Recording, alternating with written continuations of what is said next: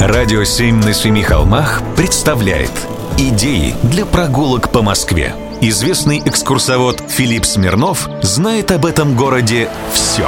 Прогулки со Смирновым. Здравствуйте, с вами Смирнов Филипп.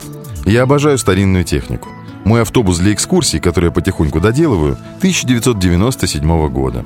И когда мне нужно вдохновиться или найти какую-нибудь идею для оформления автоинтерьера, я отправляюсь смотреть на старые машины. В Москве их мало где встретишь, места знать надо. Сейчас расскажу. Первое в Архангельском. Три этажа и натурная площадка под открытым небом.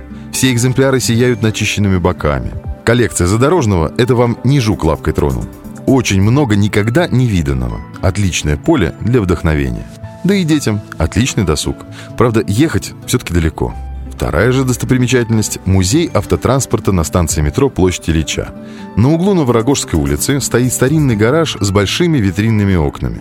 Тут и произведения советского автопрома, и заграничные шедевры, и кадиллаки, и покарды, и рафики. Но есть и совершенно особое место. В нем мало кто бывал – а тем временем там красуется единственный в мире экземпляр роскошного лимузина.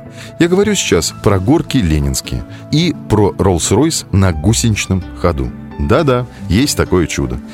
Это место когда-то облюбовал Владимир Ильич. Еще бы, это Морозовская усадьба, которую строил Шехтель. А как заболел Владимир Ильич, то из горок ленинских перестал выезжать совсем. Ну, за год раза два-три. Однако поставлять ему провиант и перевозить к нему членов Совета народных комиссаров надо было. А дороги тогда были очень плохие. Хуже даже, чем сейчас. Москва не в счет. Снег, если выпадет, то и пиши пропало. Вот тогда-то и было принято решение привезти сюда из царского гаража специально подготовленный российским инженером Rolls-Royce. Сочетание бульдозера и лимузина. Париж в Нижнем Новгороде. Слесарь-гинеколог. Извините. Этот автомобильный «Левиафан» Ильич очень любил за мягкий ход. Возможно, оцените и вы.